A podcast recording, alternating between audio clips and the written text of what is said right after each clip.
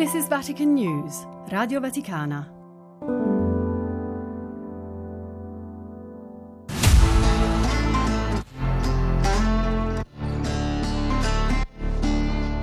Le chiavi di Pietro. Special edition. In dieci parole, i dieci anni di Papa Francesco.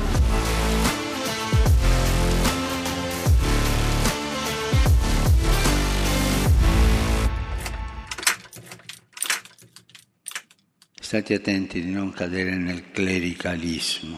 Il clericalismo è una perversione.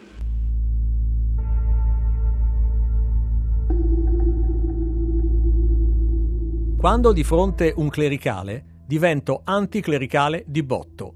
Confida a Francesco il 1 ottobre 2013 a Eugenio Scalfari in un'intervista sul quotidiano La Repubblica. Tutto il suo magistero può essere infatti riletto come una sfida al clericalismo, all'atteggiamento del credente che cioè si concentra sul segno, l'istituzione e dimentica Cristo.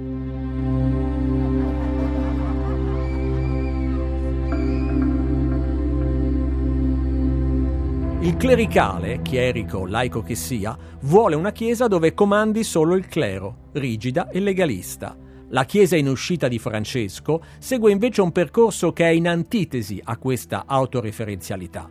Una Chiesa sinodale che promuova la cultura della cura e la compassione verso i deboli non deve cadere in questa trappola, spiega il Papa nell'omelia della solennità dei santi Pietro e Paolo il 29 giugno 2022. Cosa possiamo fare insieme come Chiesa per rendere il mondo in cui viviamo più umano, più giusto, più solidale, più aperto a Dio e alla fraternità tra gli uomini?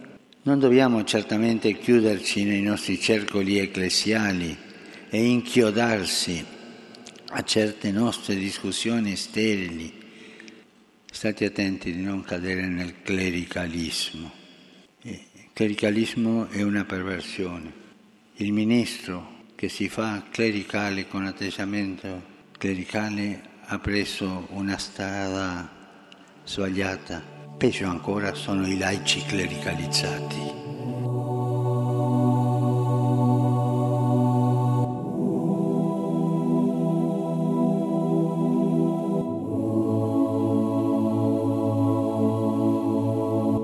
Stare in mezzo al popolo, non sopra il popolo. Questo è il peccato brutto del clericalismo, che uccide le pecore, non le guida, non le fa crescere.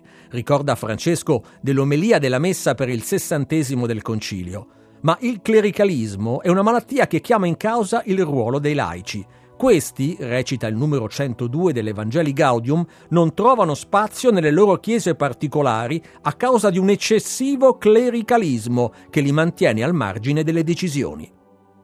Yo te hago una pregunta, por ejemplo, en la parroquia tuya, ¿hay consejo de asuntos económicos? Vi faccio una domanda. Per esempio, nella tua parrocchia c'è un consiglio per gli affari economici? Nella tua parrocchia c'è un consiglio pastorale? No, fa tutto il parroco. Ebbene, lì siete in puro clericalismo. Ahí están en clericalismo puro, no? Così Francesco nell'ottobre 2018 in un videomessaggio per l'arcidiocesi di Buenos Aires in preparazione del suo quattrocentesimo giubileo, in cui ribadisce che la Chiesa è l'intero popolo di Dio che cammina insieme. Nell'omelia della messa a Santa Marta, il 13 dicembre 2016, il Papa spiega che quando nella Chiesa c'è il clericalismo, i chierici si sentono superiori, si allontanano dalla gente, dicono questo si fa così e voi andate via. Accade quando non hanno tempo per ascoltare i sofferenti, i poveri, gli ammalati, i carcerati.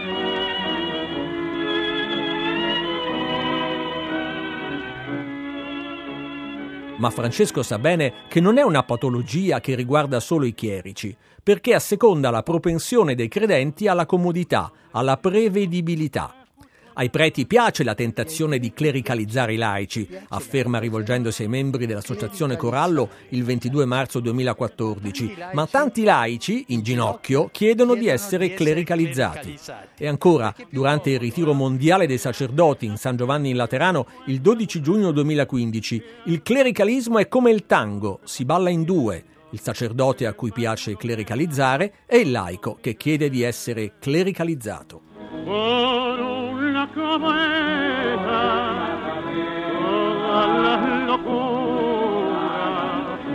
Questa corresponsabilità nell'indulgere nel clericalismo me l'ha spiegata bene Assunta Steccanella, teologa pastoralista, precisando che tra i frutti velenosi di questa malattia ci sono gli abusi. Il clericalismo è un rischio a cui tutti siamo esposti, che siano preti o che siamo laici o laiche, e si manifesta in forme a volte tanto subdole perché si traveste anche da autentica religiosità. Alle volte si manifesta infatti con un'idea di grande rispetto per il ministro ordinato, rispetto offerto ma a volte preteso, ma non il semplice rispetto che si deve a ciascun essere umano, ma un rispetto che si basa su un'idea di superiorità, per la quale una volta ordinato è come se l'uomo sparisse per lasciare il posto a un essere speciale, diverso da tutti, un altro Cristo in terra, si diceva un tempo. Si tratta di un'aura sacrale che fa sì che il ministero ordinato sia compreso come espressione di un potere di origine divina. E questa idea di essere depositari di un potere di origine divina è la radice di ogni abuso, che sia un abuso fisico o spirituale, e della incapacità delle nostre comunità a volte di combattere l'abuso, perché non lo si vede o non lo si vuol vedere. Però il clericalismo non si manifesta solo così, in queste forme estreme, assume anche le forme più ordinarie, è all'opera tutte le volte che noi laici deleghiamo ai nostri preti ogni decisione, salvo scaricare dopo su di loro ogni colpa se qualcosa non funziona come dovrebbe, o quando li consideriamo diversi e pretendiamo la perfezione. È all'opera anche quando li lasciamo soli i nostri preti a causa della distanza tra noi e loro che si struttura sempre quando le persone si pensano secondo le categorie di superiorità e inferiorità.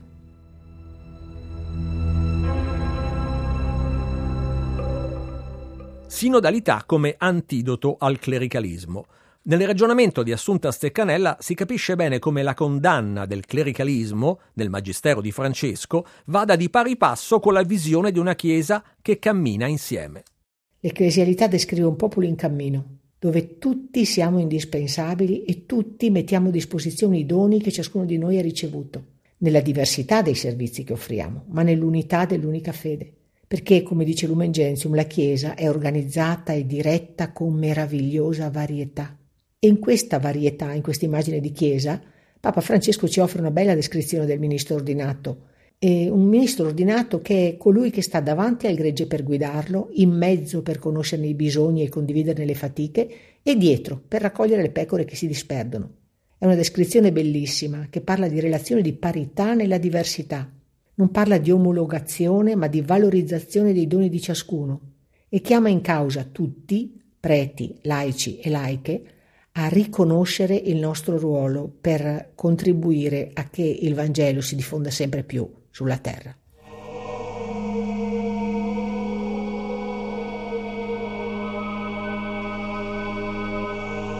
Individuare nel clericalismo la malattia da cui la Chiesa deve guarire significa ammettere che i primi responsabili della mondanizzazione siamo proprio noi cattolici, che troppo spesso camminiamo, edifichiamo, confessiamo senza croce.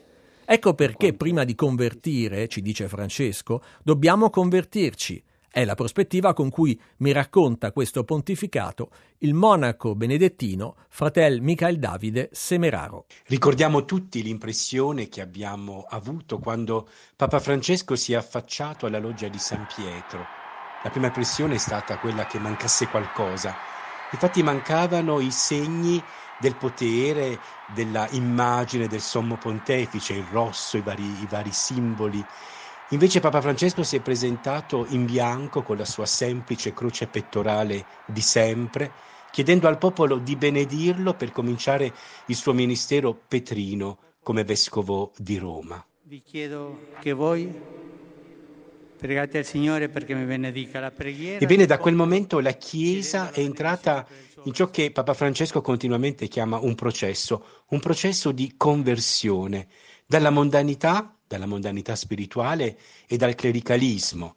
In questi dieci anni Papa Francesco è stato fedele ai gesti, alle parole intrinsecamente connessi, come dice la Dei Verbo sulla parola di Dio, e ha lanciato la Chiesa in quel processo di conferma di ciò che è avvenuto nell'evento, del Concilio Vaticano II, indetto da Giovanni XXIII per incitamentum divinum, per una ispirazione divina, non certo per un calcolo umano per aggiornare la Chiesa ai tempi e quindi riempire le chiese, i conventi e i monasteri. Al contrario, 60 anni fa con il Concilio Vaticano II la Chiesa ha scelto la via della conversione di se stessa per un incremento di intelligenza e di fedeltà al Vangelo, per essere a servizio dell'umanità. Qualcuno dirà, ma di che cosa deve spogliarsi la Chiesa? Ma deve spogliarsi oggi di un pericolo gravissimo, il pericolo della mondanità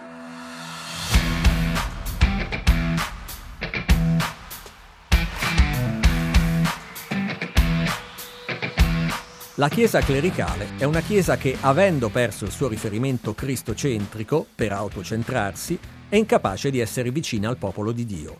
In questo senso è giusto associare il concetto di clericalismo a un altro termine negativo centrale nel magistero del Papa, la mondanità spirituale, cui sono dedicati i paragrafi dal 93 al 97 dell'Evangeli Gaudium. Dio ci liberi da una chiesa mondana, sotto drappeggi spirituali o pastorali, scrive Francesco. Questa mondanità asfissiante si sana assaporando l'aria pura dello Spirito Santo, che ci libera dal rimanere centrati in noi stessi, nascosti in un'apparenza religiosa vuota da Dio.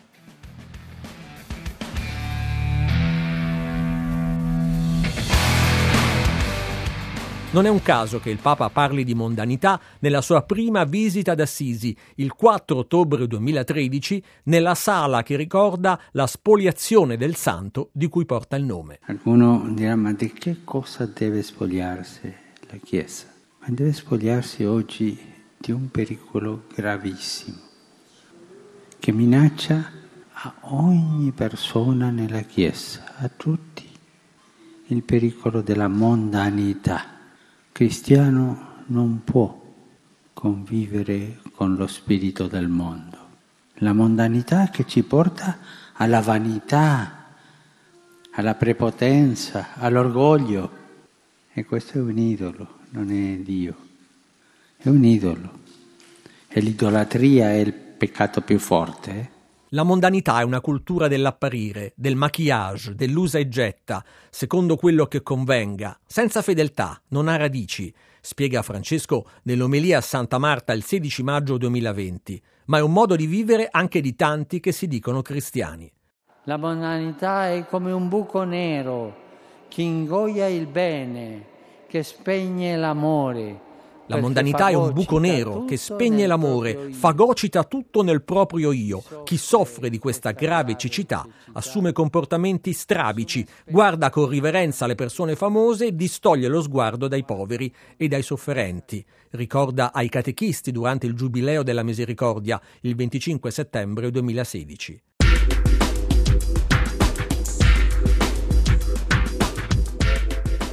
Apparenza, infedeltà, egoismo, arrivismo sono le conseguenze della mondanità spirituale secondo Francesco. Ma anche nella prospettiva laica, guarire dalla mondanità può voler dire dare futuro all'umanità, come mi spiega il collega Riccardo Cristiano, vaticanista e scrittore. Era il 2010 quando Tony Jutt, prima di morire, ha scritto il suo libro più famoso, Guasto e il mondo, un bel titolo che ha preso da un verso di Oliver Goldsmith, poeta irlandese. Guasto e il mondo, preda di mali che si susseguono, dove la ricchezza si accumula e gli uomini vanno in rovina. Ma se io accumulando non vedo chi va in rovina intorno a me e me ne disinteresso, non guasterò anche lo spazio di mondo in cui vivo io stesso? Mi sembra che l'essenza di questa mondanità di cui parla Francesco, il maquillage, il negoziare tutto, ma anche la rigidità per apparire il più bravo e rigoroso di tutti, sia qui, Accumulare ricchezze è come accumulare notorietà. Mi esalto per il prestigio che acquisto e mando in rovina qualcuno. Tony Jutt ha avuto successo, ma non quanto altri teorici del suo stesso tempo. Eppure è importante capirlo. Per trent'anni, scriveva, abbiamo trasformato in virtù il perseguimento dell'interesse materiale personale, anzi ormai questo è l'unico scopo collettivo che ci rimane. Quando mi ritrovo la sera con degli amici non conta la tovaglia su cui mangiamo o l'annata del vino che sorseggiamo, contano loro. È importante per me che non vada vadano in rovina. Mi basta questo per capire che siamo noi che possiamo guastare il mondo, il che non ci fa bene perché abbiamo sbagliato l'ordine tra la tovaglia e gli amici con cui festeggiare la vita.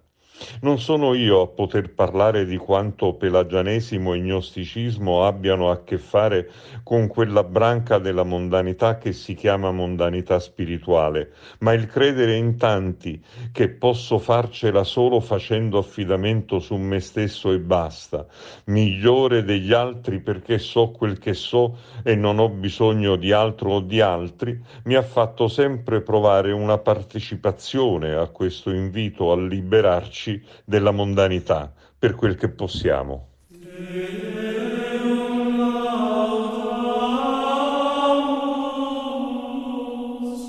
Attuare il concilio, liberarsi da mondanità e clericalismo, per riscoprirsi chiesa in uscita, ospedale da campo, che non vuole salvare se stessa ma offrire la salvezza all'umanità sono le linee guida del Magistero di Francesco che il monaco benedettino fratel Michael Davide Semeraro descrive come un cammino di conversione.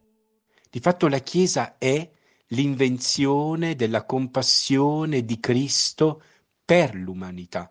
La Chiesa non ha come finalità se stessa, meno ancora la sua conservazione a livello istituzionale. Al contrario, la Chiesa come ministero, anzi, è un sacramento di salvezza per l'umanità e questo esige continuamente la disponibilità a rinunciare. Di fatto in questi dieci anni di ministero petrino come vescovo di Roma, Francesco ha ricordato alla Chiesa cattolica che ciò che è avvenuto durante il Concilio Vaticano II è qualcosa da cui non si può tornare indietro neppure a livello liturgico, a nessun livello, perché la Chiesa ha cominciato un cammino di conversione per una fedeltà, una fedeltà nuova, adatta ai tempi che viviamo, per essere fedeli al Vangelo ed essere segno in mezzo all'umanità di speranza. Tutto questo esige una spogliazione, esige una rinuncia, esige uscire da tutte quelle tentazioni di mondanità spirituale che sono le peggiori, a dire usare la religione, il sacro, talora persino i sacramenti per il proprio potere, per i propri privilegi.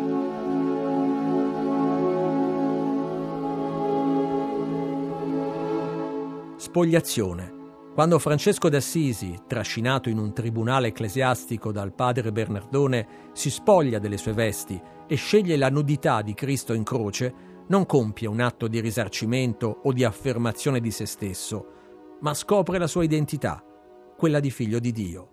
Così come Papa Francesco invita la Chiesa a spogliarsi da mondanità e clericalismo per riscoprire il suo vero mandato, quello missionario. Dobbiamo ritrovare la gioia. Vivere liberi nei campi. Correre sui colli. Arrampicarci sugli alberi, tuffarci nei fiumi. Dobbiamo sentire il calore della terra nuda sotto i nostri piedi. Senza scarpe. Senza possedere nulla. Senza umiliare il prossimo costringendolo a servirci. Voglio essere povero. Ah, sì. come vorrei una chiesa povera. Sì, un po'. E per i poveri. Cristo era povero. I suoi apostoli erano poveri. Copritelo! Copritelo!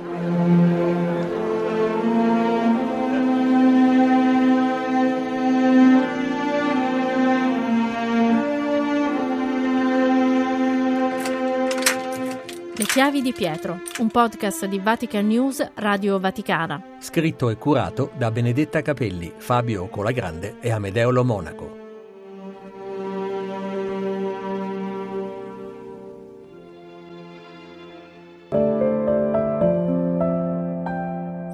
Vatican News, Radio Vaticana.